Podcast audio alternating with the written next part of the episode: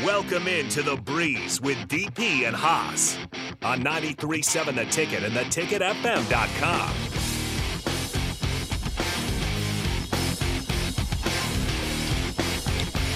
All right, welcome back into Ticket Weekends. I'm Harrison Arns on the ones and twos. This is the Breeze. We got the host as always, Haas to Breezy in here streaming with us. No DP today because we got the Supernovas in less than an hour away, at least for the pregame show.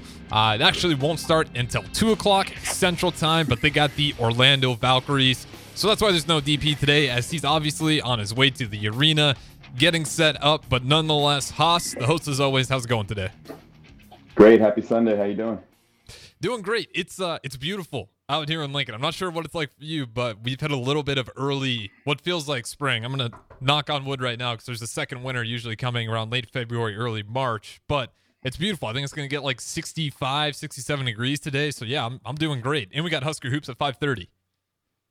Yeah, I heard the word March, and hearing the word March is always beautiful because yes. March Madness is around the corner. And the way the men's basketball team's playing this year, Nebraska basketball usually is supposed to be in last place, second to last place, two, three wins in the Big Ten, maybe maybe 500 is, is a really good year.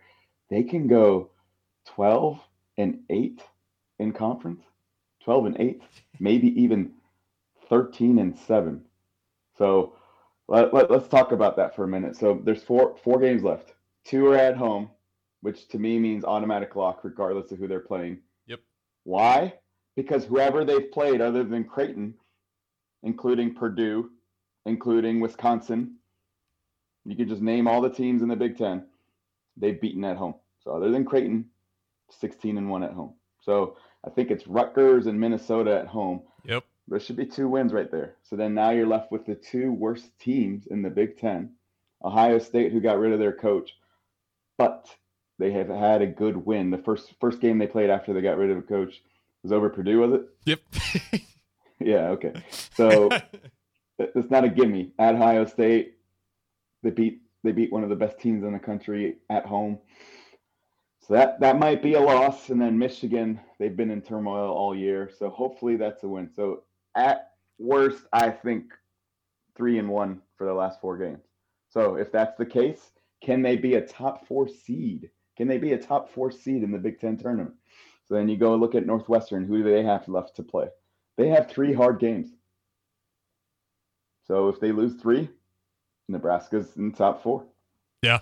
Nebraska's right in the mix of it all. And I think you're right. If they could somehow work into that top group, get the double bye for that Big Ten tournament, that's that's massive. Then you don't have to be sitting there sweating it out if, say, these last four games here, you have a couple that go awry. In particular, you know, if you if you lose to Rutgers again um, at home, that's that's going to be a real killer because your home record's been perfect. Obviously, the road games are not going to judge you as harder, but you do only have one conference road win so far. So if you can notch up, you know, Minnesota and Ohio State, and then pick Michigan or Rutgers, either of the two, you'd probably be sitting in there with that double bye. You mentioned it, Northwestern doesn't have the easiest schedule. In one thing, when you do look a lot of these Big Ten teams right now, what do you want to be when you're heading into March? You want to be playing your best basketball. That means first, second half, consistent, good basketball. Even though, you know, you're still looking at teams as Purdue, Illinois, Wisconsin, those guys haven't been playing their best basketball down the stretch here. So it does kind of open up the door for Nebraska to try to make some waves. Minnesota earlier in the year looked like it was going to be an ugly loss. Minnesota's not a bad team. So this is actually not going to be, if you win this game, uh, it's not going to say nothing on your resume. It actually should be a decent win. And of course, you wouldn't get swept by Minnesota. And then you mentioned it. You still have to go to Ohio State on the road. Um, if you can bag another road game, that should surely shoot you up KenPom net rankings. And then you get Rutgers, and then you finish up with Michigan. I mean, you kind of talk, Michigan's just in turmoil. I understand they got a win on Wisconsin not too long ago, but that was shortly after Nebraska kind of put Wisconsin in their own tailspin. Uh, and it was kind of a perfect storm. I, I think Juwan Howard experiment over at Michigan's not going great. So you take care of that one. And this team sitting at about 10 right now in most bracketology, if you're looking at those, sitting about that 10 9 spot, this is totally, you control your destiny. If you want to be in March Madness, you can decide it right for yourself um, and even really set yourself up for a great seed if you can somehow get a double bye in that Big Ten tournament. Yeah, so that's the hardest thing for me. I, I don't know what I'm missing, but if Nebraska has 24, 25 wins going into the NCAA tournament and is significantly above 500, not just 500, but significantly above 500, why aren't they a six seed? Why aren't they a five seed? it's the history. It's got to be the history. And I will say this earlier in the year, non con schedule, probably the weakest in the Big Ten, if not towards the bottom. Um, and then conference schedule, we're not elite there either. We're just about average, but it's the non con early on that got Nebraska to that undefeated start. And then on top of it, the road wins. We, we were not even really, we're still flirting with the NIT until we're able to get a road win uh, finally against Penn State. But up until that point, Nebraska was still just kind of teetering despite the record. So I think part of it's A, if you don't have the history, that actually does seem to factor in, even though it's not really mentioned anywhere. You look at some of these teams that happen to get in, some of that's based on previous years, or at least it feels like it. And Nebraska just doesn't have anything to point to. You kind of look at that 08 year. Nebraska probably should have got in. There's no history. They don't get in anyways. So this to me just feels like you weren't winning road games, but you finally did get one, and now all of a sudden you shoot in there uh, as a 10 9 seed tournament but you still got to probably get one more uh, you just you got to win i'd say at least two out of these next four three out of the next four you're, you're going to lock yourself in and possibly the double bye for the big ten Let's see i have them winning four of the next five games at least because i think they can go further so with that that means they will be 18 and 1 at home they will be three and eight on the road. They will be 24 and nine and a top four team in probably the best conference. Right right now, looking looking at the standings, the hottest team in the conference is Nebraska with a three game winning streak. Yeah. Other than Purdue, everyone is a loser under 500 on the road. Illinois is four and five. Northwestern's three and six, Wisconsin's three and seven, Nebraska's two and seven, Michigan State's three and five. Michigan State to start the year, they look so bad, and then they they've really come around in the Big Ten. Minnesota's two and five. Then we have three and eight, two and six, three and seven, two and six. So everyone is bad on the road. Ohio State 0 for 8. Are they good enough to beat Purdue? but since that game was at home, they're 11 and 4 at home. Yep. So the point is, with all these teams in the Big Ten, and there's going to be even more next year, if you are above 500, you should be a lock for making the NCAA tournament, which we talked about, I would say, in November. If you are a couple games over 500 and you beat a couple top ranked teams, no question, no question, you're one of the 30 best teams in the country. So you, you need to really watch these games. You need to see how they play and then you need to look at the results. So these advanced stats, these POMCOMs and DOMCOMs and whatever numbers you want to call, don't matter. That doesn't matter. They beat the better teams. They should be in the top 20. That's it. Say, say this happens. Say they beat Minnesota today, Ohio State, Rutgers, Michigan. Last four games of the schedule. Say they win them all. Does Nebraska have a number one through 25 next to their name? To finish out in the AP poll? They this, better. Right. I, that, that's one thing that surprised me. This team hasn't even gotten a vote, which kind of blows my mind. You see, I'm not saying they should be ranked, uh, but earlier in the year, when you see teams like Northwestern get a vote in the AP poll for Nebraska to not even be getting votes right now, is why I do think that history has something to play with it because there's no reason that this team uh, doesn't even get a single vote. But if you take care of business, there is an element of you control your destiny. The football team earlier, and well, I shouldn't say earlier in the year, late in the football season, the football team had that same opportunity. They controlled their destiny. They had four games left. Do you want to go bowling? Something that this program hasn't done for how many years? 2016 would have been the last year, the last Power Five school to do it. Nebraska basketball, you're the only Power Five team that has not won a March Madness game. You control your destiny there is part of that pressure to this team. Uh, do you worry at all about this team kind of cracking under the pressure, or are you trusting that right now they're kind of playing their best basketball, and I don't see this slowing down? Not at all. How young are they? Well, you're gonna have most of the guys coming back too, so they're even younger than probably most people would think. Okay, but my point is, is the team composed of all freshmen? No. Okay, so they've been there before. They've been through hard games. The Illinois game where they lost in overtime, that's still a really good game for them. Mm-hmm. It, it builds the character, it figures out what who they are. They won three in a row after it. So, what little things did we miss in the Illinois game? Was it a box out? Was it a missed layup? Was it a missed three? Was it a missed free throw? Those things matter. It's what you do after you fail, quote unquote, that shows who you really are. And so, to have those things on the resume, two two huge wins, and then a very close at Illinois when Nebraska doesn't win on the road, that to me shows how strong Nebraska's gotten. And I said Northwestern has a tough schedule. Wisconsin's last four at Indiana, again on the road, is hard in the Big Yep. Ten. Hosting Illinois, hosting the Rutgers, at Purdue. So two and two is a possibility.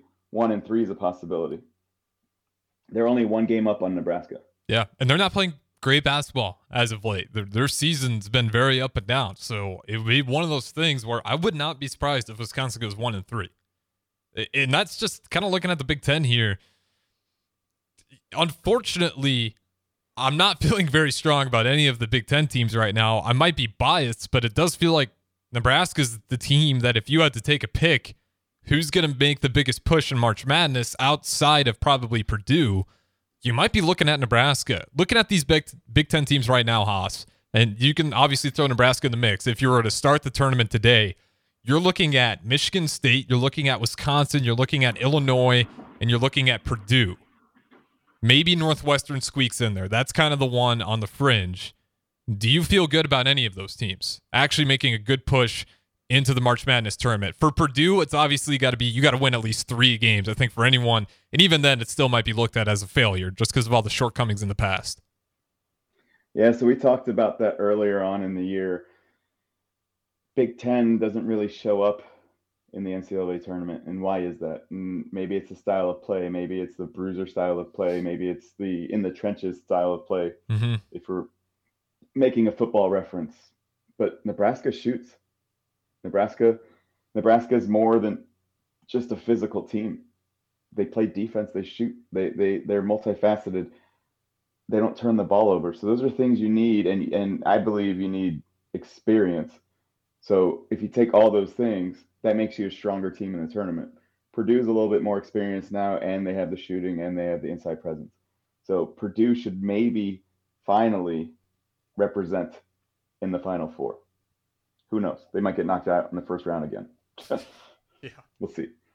Yeah, it's um it's one of those and uh, you know what as we're kind of doing this as we're looking at some of the teams because I'm just I'm not sold on Purdue. They scare me. I, it just it really does if Zach Edey isn't having one of his better games, they just lose. Uh, That's been the only time they lose games is cuz Zach Edey isn't really having a phenomenal game. There might have been one in there uh, where Zach Edey played you know, still good and they lost. But for the most part, the only times they lose a game is because Zach Edey isn't having that player of the year type of performance. So when you're looking at these just one seeds right now, as it sits, the true one um, is obviously going to be sitting there in Houston, and then you're going to go to Purdue, and then North Carolina, possibly fit, fighting in there for one. Uh, but yes, UConn in there as well. They're number four in the net rankings today. Arizona is actually number three in the net rankings today, but let's just give these teams right here UConn, Purdue, Houston, Arizona. I'd even throw Kansas in there because I don't want to leave them out of the mix. And we'll throw an SEC in there, Tennessee as well. Those are kind of you're hovering in that one spot. Who do you feel good about this year heading into the March Madness? I wouldn't say North Carolina, though. I, I, I do like Bacot, but I wouldn't say North Carolina. Arizona with their old North Carolina player, Hmm. Love. They they look good. Yeah. They. I'm trying to remember. They had a really close game. Maybe it was uh, what what small school that's been ranked for a while almost beat Arizona. I got to remember who that is, but it was early in the year. I'm like, why why is the team that that did so well uh, in the NCAA tournament? Washington State? really slipping my mind. Was it Washington? Okay. Small school. Florida Atlantic. Oh, yeah. Florida yes. Atlantic. Um, I need we need to look up what happened with Florida Atlantic versus Arizona. I think it was a close game. yeah, I'm, I'm pulling it up right now. Go ahead and give your point. So Arizona is a great team. They if you have guard play, if you have experience, you're going to be a great team. Uh, Houston, they're in the Big 12. They're athletic. they've done a lot. 15 and 0 at home, 24 and three. It, it's wide open. It's wide open. It's not. It's not like the hey, this has been the one seed the whole year. They're going to win the tournament kind of thing. Mm-hmm. So March Madness is going to be as it is March Madness. Yeah, and uh, it was FAU, and it was a 95 to 96 loss. The number four at the time, Arizona to falls uh, to Florida Atlantic. So again, so they did lose to them. Okay, yeah, watched, they lost that game. Yeah, yeah, it was a crazy game. Yeah, and then they obviously rebounded right after and started dominating. But again, this is just kind of that year it's been.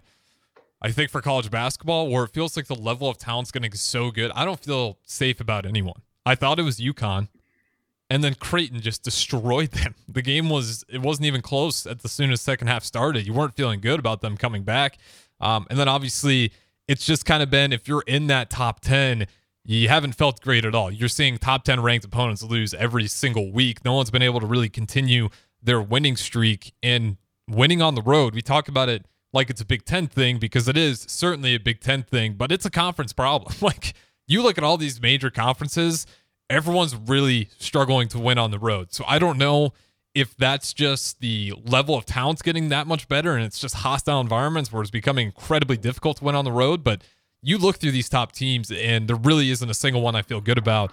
Um, I'm still probably going to ride with UConn because I think they're I think Creighton just played incredible defense.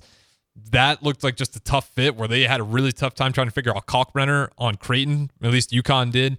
So I'm probably going to still roll with them. But definitely not looking at Purdue just because we've seen them ebb and flow in years past. I'm going to be looking at maybe one team that I'd throw out there SEC team, Tennessee. They've been playing some really good basketball, and that's a team that was talked about a little bit on early, and now they're really picking up steam again. Tennessee out of the SEC, because I'm not that high on Alabama. I don't think it's going to be Alabama representing them. If any SEC team were to represent the Final Four, I do think it's going to be Tennessee this year. Or do you like Alabama? Because I think you were high on Alabama, weren't you?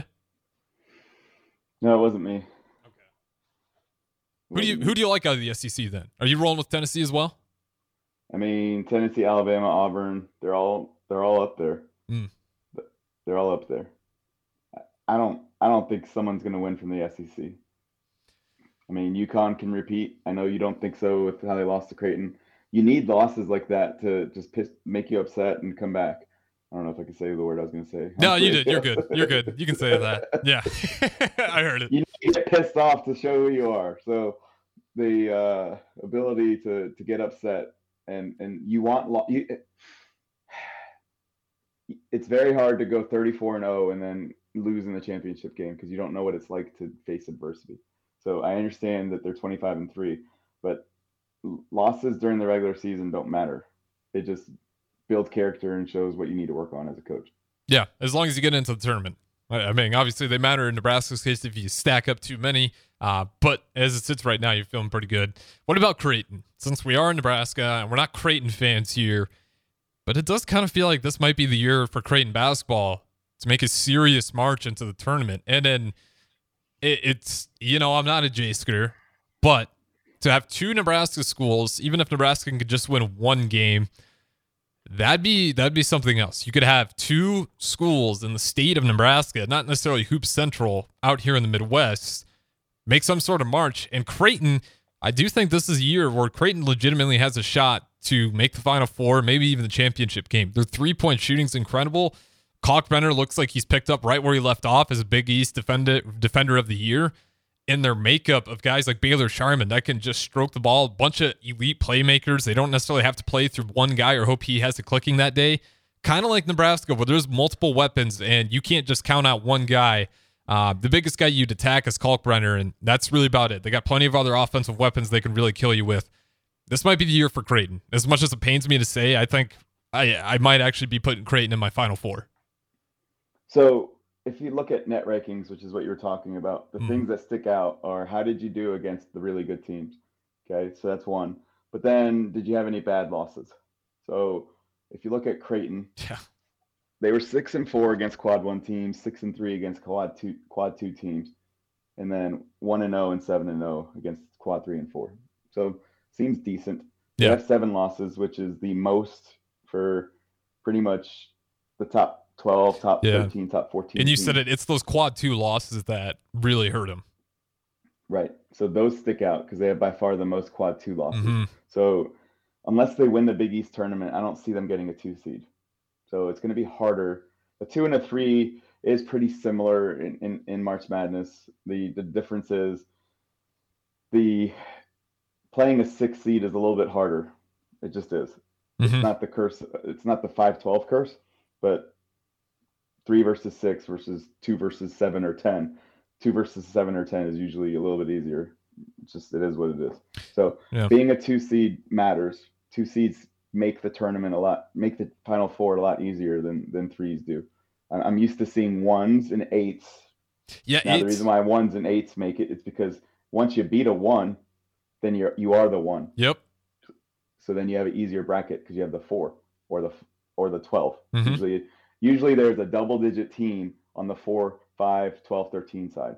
So if you're an eight or nine, I'm sorry if I'm confusing people, but the reason why you make it to the final four is you, you have to play a double digit team, uh, most likely 12, 13, and then you have an easier two versus three matchup, and you go and win that, and you make the tournament, uh, the final four. So it, it's one of those things where I think you see it all the time. I think it's I think it's the 13 4 matchup tends to be one of the most upsetted for whatever reason. So again, um, if you five can, twelve, but if. 5 12, yep. But those two right there, any of those kind of uh, where you get into those tweeners. But I will say one more school I want to talk about before we head to break here. Duke just had an ugly loss to Wake Forest. Do you got any hope for Duke making a run here? Because I actually thought Duke was starting to pick up steam, and then here they come with an ugly loss uh, to Wake Forest. And Wake Forest, not a terrible team, but certainly not a great team. A team that Duke should have taken care of. Um, and it did Well, your come down to the net stretch. rankings have them as 25th. So Wake Forest, yeah, they jumped up to 25. from 27, they're 15 and 0 at home. Okay. So it's not that bad of a loss. So people need to realize that if a team is really good at home and you lose on, on the road, it's really hard to win games on the road in, in big conferences. So that's one. The crap that happened to Flip by getting injured by the fans looked intentional. You and DP were giving me crap when I said that shouldn't have happened to Caitlin Clark. And you guys were like, she flopped and this and that. Fans should not run into players. Players should be able to leave the court, and schools need to be able to control that. So to have an injury, I don't know how, how long Flip's hurt, but if it's a more than one day injury, that's not okay. Yeah, I mean, here's my pushback on on that though. The, you can't get rid of court storming. Why? It's it's sports. How hard is it to have someone where if the game's close, that someone on your roster knows, or you go and find this person that hey, when the game's getting over, we all kind of get to wherever the tunnel's at. Someone be there to kind of organize it. No, no one's gonna clear the way for, for the players. Like it's it's not gonna happen that way. It's storming the court. I know things can get happen. Someone can get hurt. I can get hit by a car when I'm walking to my car when I leave the show today. But the reality of how often that happens is not enough to take the fun out of the whole thing. It's storming the court. What happened to Caitlin Clark?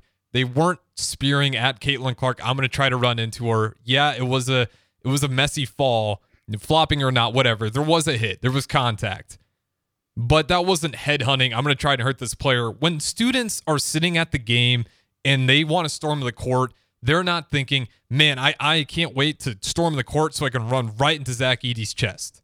No, like that's to freak out to this level to where we need to all have a big panic attack and outrule storming the court.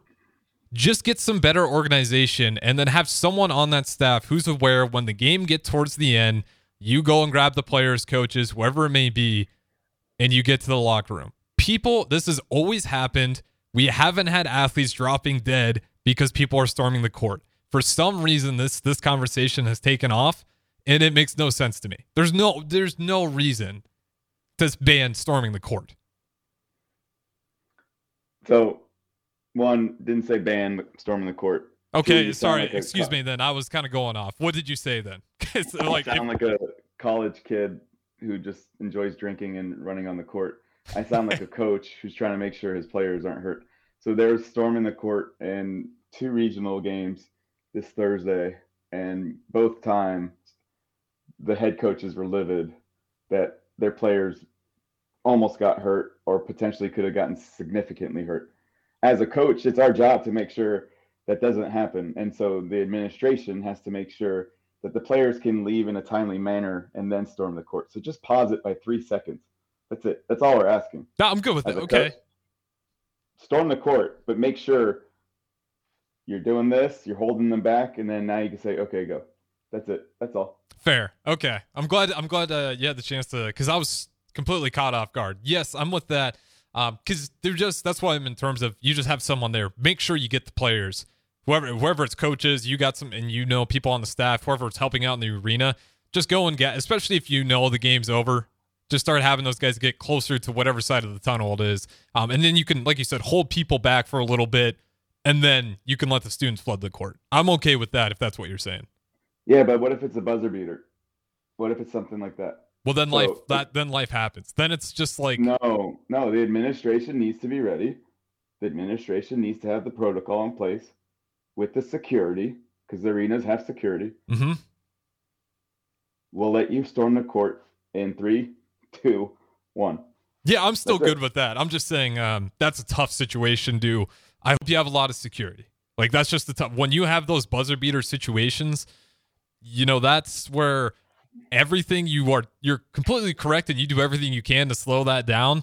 Um, but that's what i mean like life just happens. Like you try to slow the flow down enough and maybe you just get your security because you're probably not going to hold back everyone surrounding the entire walls but you get your guys around the players you need to get off the court and just do it that way. Let's pretend this lighter is a, is a taser. That's okay. the one way you can help make this happen. You just get a security guard with a taser goes the player's safety is the most important thing. If you are a program and you allow guests to come to your gym, you must make sure they're safe. It, it's uh, it's unacceptable as a coach. Mm-hmm. It is unacceptable, but it's just I don't want to live in this. This you're right. I think we would have to go into a room and try to figure out okay, what is the actual protocol because I never want it to go away. It's part of what makes college sports just awesome. You're not going to see fans storm an NBA court, um, but in college it happens. Yeah, yeah, hold on, hold on. So, so why won't they do that? Why won't they storm an NBA court? What do you think would happen? Because I got better security. okay, so that's one. That's yeah. one. But two, what's the other reason? They're banned from NBA games for life. and then three, here's the best one. What's the other reason? Um. Uh. Okay. You probably want me to say player health and safety. No, they'll get knocked. That oh yeah, yeah, yeah. That is also true. They will absolutely get knocked out. a grown man does not care what a coach says or what NBA says. If someone's running at them full speed, they're just going to knock them out. yeah, well said. But that being said, though, we do got to go ahead and throw it to our first break here. This is the breeze. We got Haas to Breezy streaming in. The host, as always, no DP today as he's getting ready for the Omaha Supernovas. They're on the road versus the Orlando Valkyries. So we'll have that pregame show you with Renee Saunders at one o'clock. But until then, it's me and Haas with the breeze all the way up until one o'clock. Don't go anywhere.